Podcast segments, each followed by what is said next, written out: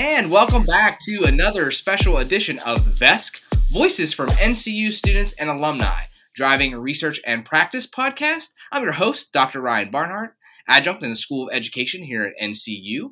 I'm very p- pleased to introduce our next guest, Dr. Allison Moore. She's an NCU alumna, uh, and she's joining us today. Uh, Dr. Moore, welcome. Hello, thank you for having me. Absolutely. Thank you so much for uh, joining us today. Um, we always like to start out our podcast uh, here, uh, allowing our guests to tell our listeners, our viewers, a little bit about yourself. So, kind of your background, how you're affiliated with NCU, and uh, what you're doing in your career now. Sure. So I uh, started teaching in 2001 as a special education teacher working at the elementary level. I was a teacher for about five years until I moved into the role of being a learning disability teacher consultant. And I work on a child study team in a public school. So I've been doing that for about 15 years. My position is unique to New Jersey. Um, I was uh, in 2015, I started at NCU, my uh, Doctor of Education program in special education. And I had some wonderful professors. And while I was in my coursework, I knew I wanted to do some form of online education once I, I completed that coursework. So I completed the program in 2018. I had an amazing chair, Dr. Linda Bloomberg, who has always inspired me to continue my research and continue learning she actually uh, recommended me for doing this currently. And so for the past year and a half, I've been an online adjunct instructor at Grand Canyon University, where I'm working online with students who are completing their masters. And I've taught about four to five different courses in special education. And I've grown to really like it. It's my part time job, but I look forward to doing it and teaching courses throughout the year. Well, and that's great to hear. And and I would say talk about a great time to get into virtual education, right? Um, and working as an as an, an, online instructor in amidst like the the ultimate online learning experience, right? Um, so so and, and that's a great segue. You know, uh, our podcast really focuses on um, the practice and the research areas uh, of our alumni and and kind of uh, their um, you know how they interact in virtual education. So let's talk a little bit about that. Um, you know, that use that as a jump off point.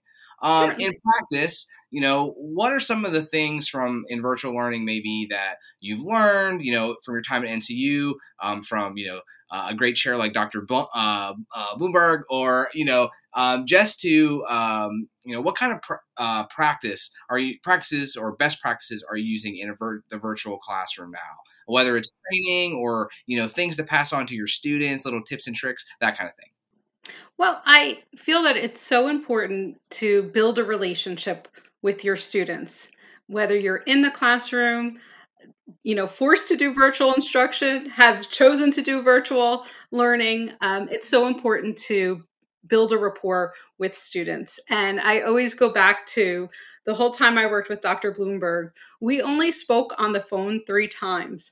But through our correspondence, whether it be email, text message, um, feedback in the paper, she knew me and I knew her. And I knew she was always there for me and she always responded to me. So that inspired me to make sure I was always there, that I'm always there for my students.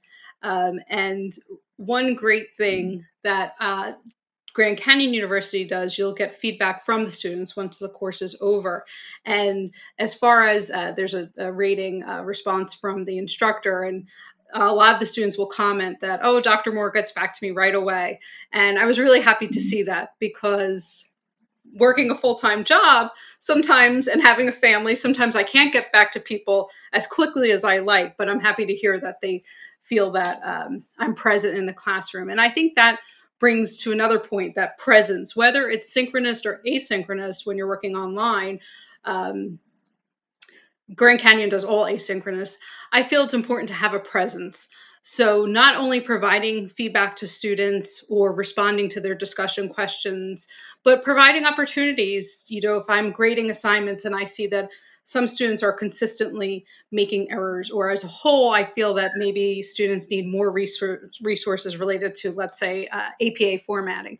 I like to provide additional resources because I think in a live classroom, you it's very easy to identify what students need or when they may be lacking, but not being present and together, sometimes that can be missing. So it's really important to be in tune with your students and be present and provide them resources that will help them. Absolutely. And and I think uh, you know th- thinking along those lines in terms of this practice, and, and I almost want to say it's like availability you know and and i, I feel that um, even before like uh, covid and and being in a virtual format you know teaching online that the best in, in my experience, you know, I, I, have a few degrees that I did 100% online as well. My doctorate being one of them, also, uh, and that uh, that feeling of availability, you know, like you said about not speaking on the phone more than maybe a handful of times, but the text messaging and and the email correspondence. So, how has that kind of uh, how have you maybe brought that best practice or or even like a philosophy in terms of your eh, approaching your students would you say it's more more of eh, of than not just like best practice but something you've ad- adapted or adopted into how you approach education in general Certainly. So I feel as an educator, I like routines. So I make sure I stay in a routine um, where during the school day when I'm at work, I'm not able to check my email typically or log on to Grand Canyon University. So I make an effort to uh, log in in the morning before I leave for work, and then certainly my email's up once I get home. And I'm just as much as I can, checking that email, being in that routine. And then I let students know that I'm, uh, you know, I'm more present on the weekends again because I'm home, but that if they didn't hear from me, it might be that I just missed, they missed me in that time period, but that they will hear from me soon. Um, I give students multiple ways to contact me. So obviously in the forum through that GCU, GCU uses, they use LoudCloud. Uh, there's a form there they can reach out. They can also email me, and I do give my phone number, and I ask that they just email me to set up a call. Don't just you know call me because I might not be available. So I I do set clear boundaries of when I'm available so that students can reach out to me. Um, and I think it's I think that's important for a student to know because there's nothing like having an assignment due and you're not sure what to do. Um, that's another thing I like to do is I do weekly. We're required to do weekly announcements, but it's not just simply taking the syllabus and cutting and pasting. It's giving them a little bit more information that you know might say that three scholarly resources are needed. Well, here's resources. This is a scholar scholarly resource, and remember. So just doing simple tricks of underlying, highlighting, uh, color coding, I feel is helpful to students because you know again these students also have a full-time job most of them and are busy. And i think in today's time sometimes we don't take the time to read every single thing. So that's why i like to highlight and really stress what's important. So this way you know maybe i can answer those questions before they even arise. So that's what i like to do. One thing i did at ncu and my advice to all students currently at ncu is to read the instructions four or five times read the assignment four or five times step away from it read that assignment again the guidelines and make sure you understand. And then if you don't, certainly reach out to professor. I mean, they'd be happy to answer the question, but sometimes it's important to take that time to read and be sure that you you know try to figure out on your own because as an online student you have to be a self learner absolutely and I think, um, you know, that kind of philosophy in terms of, you know, we're almost kind of like on demand 24 seven for our students with text, you know, especially if you give your cell phone number out. And, and I found, at least in my practice too, is, is that most students don't abuse it, you know, um, they're pretty good about it. And, and the the amount of times where I've gotten like a very simple text message that might only take a minute or two to answer has resolved a call or an email. You know what I mean? So so being available in that respect, I I, I have to give credit, you know, uh, for that philosophy. That's great that to see you adopting that and you know delivering it to your to your classroom. Um, we talked about some of the you know you mentioned some of these briefly some of these other resources. Um, what are the the some of the you know maybe go to virtual resources that you share with your students that maybe like some of our current NCU students could use as well? Sure. So most of my students are currently uh, teachers, various roles K through 12. And I do like to share um, practices that they can use because still a lot of them are virtual or possibly hybrid, but there is certainly a virtual component. So, programs that they can use for their students, free ones are always nice. Um, there's a great program called Get Epic getepic.com. So that's something that students can go on. Teachers can set up classrooms or set up levels for the students, but students can access books online that can be read to them. Um, it tracks their progress, it tracks how many books they've read, they earn badges. So it's nice for the teachers to see. Teachers can also assign books. I feel that that's a great uh, resource to use. I also recommend Khan Academy. Again, another kind of looking at the STEM realm and problem solving. So, those are some helpful websites. Uh, for the younger kids, I like um, Handwriting Without Tears is a program, but it's called Learning Without Tears, has a lot of great resources for educators. So I'm always looking, and I usually in my courses, what I'll do is I'll start a post where I'll share those and ask them to share. And we all we learn from each other. So it's so great that I can bring that back to the teachers I work with. Um, so those are some great um, you know ways to kind of navigate this virtual world my uh, a lot of the school districts do use uh, Google Platform, so I am constantly using Google um, Google Meets, so that again, you know, it's you're face to face with people. Um, one thing I would like to incorporate into my practice is maybe some video lessons or just some video clips, you know, so my students get to see me and we get to interact.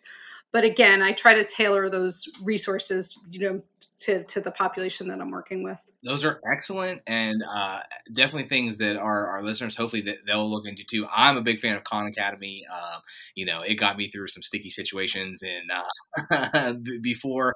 I know I definitely uh, you know um, promote it heavily to my students as well. Um, this this is kind of off the charts a little bit, but um, you know, knowing what you know now, a year into you know online learning, um, is there anything you know, any challenges that you're looking that you feel uh, are looking forward to meeting, um, or uh, things that you might do a little differently now that you're uh, a whole year in, you know, with this experience in the online platform?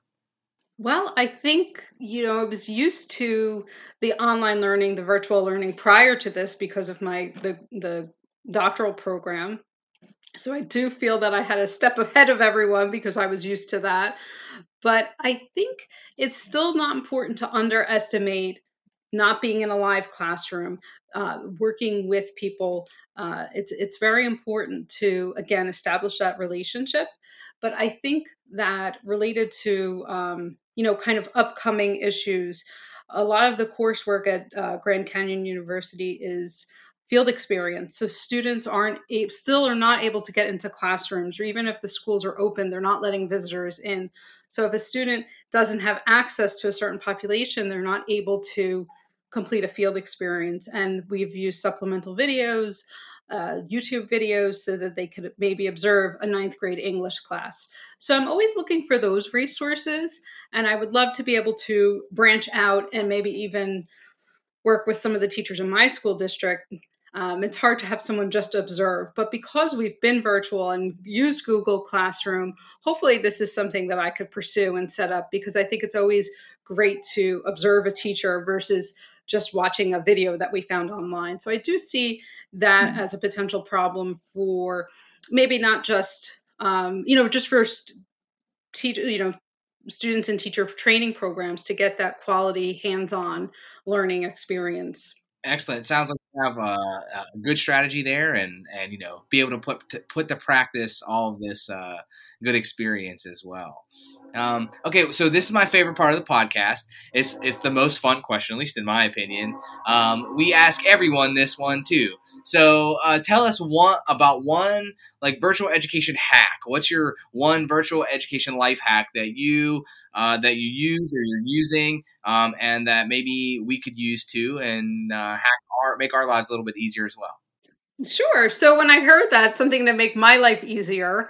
Um, using Google. So I, I think I came across it because I've used Google so much more. I think prior to this pandemic, it was like Google Meet. What's that? What are you talking about? Um, but just exploring Google and all the resources it has to offer. In uh, if you open up a Google Doc in the tools, there's a tool called voice typing. So it's a dictation software. It's great. I, you know, I recommend it for students to use who maybe have difficulty spelling or writing. Uh, it's a great feature, but it's great for adults because, again, you might just want to jot something down, uh, start a document, and you're doing several things. So I feel like it's a great way to save some time. No, that's great. You know, those are the tools I think a lot of times that maybe we don't think about as top of mind, but maybe folks in our classrooms or students that of ours can really utilize. So that's a great one to share. I'm definitely going to check that one out too. Um, and, you know, and I, I, would probably recommend that for all of our dissertation students as well. You know, when you're trying to uh, get through some of those sections, maybe the the um, voice typing might be best for you. Well, before we go, we always like to um, allow our guests to kind of let you know NCU students and alumni know where they can connect. So, um, are there folks where maybe places where folks could connect with you in the digital space as well? Sure. So, of course, um, I have an NCU email, um, and I also have my home email.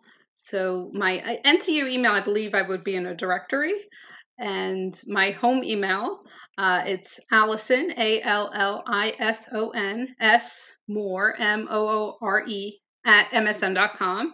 And I am on Instagram as Allison S. Moore 35. Awesome. Again, we want to thank you, uh, Dr. Moore, for joining us today on uh, another special edition of VESC Voices from NCU Students and Alumni Driving Research and Practice podcast. Again, for Dr. Moore, I'm Ryan Barnhart uh, from the School of Education. Thanks for joining us. We'll catch you next time.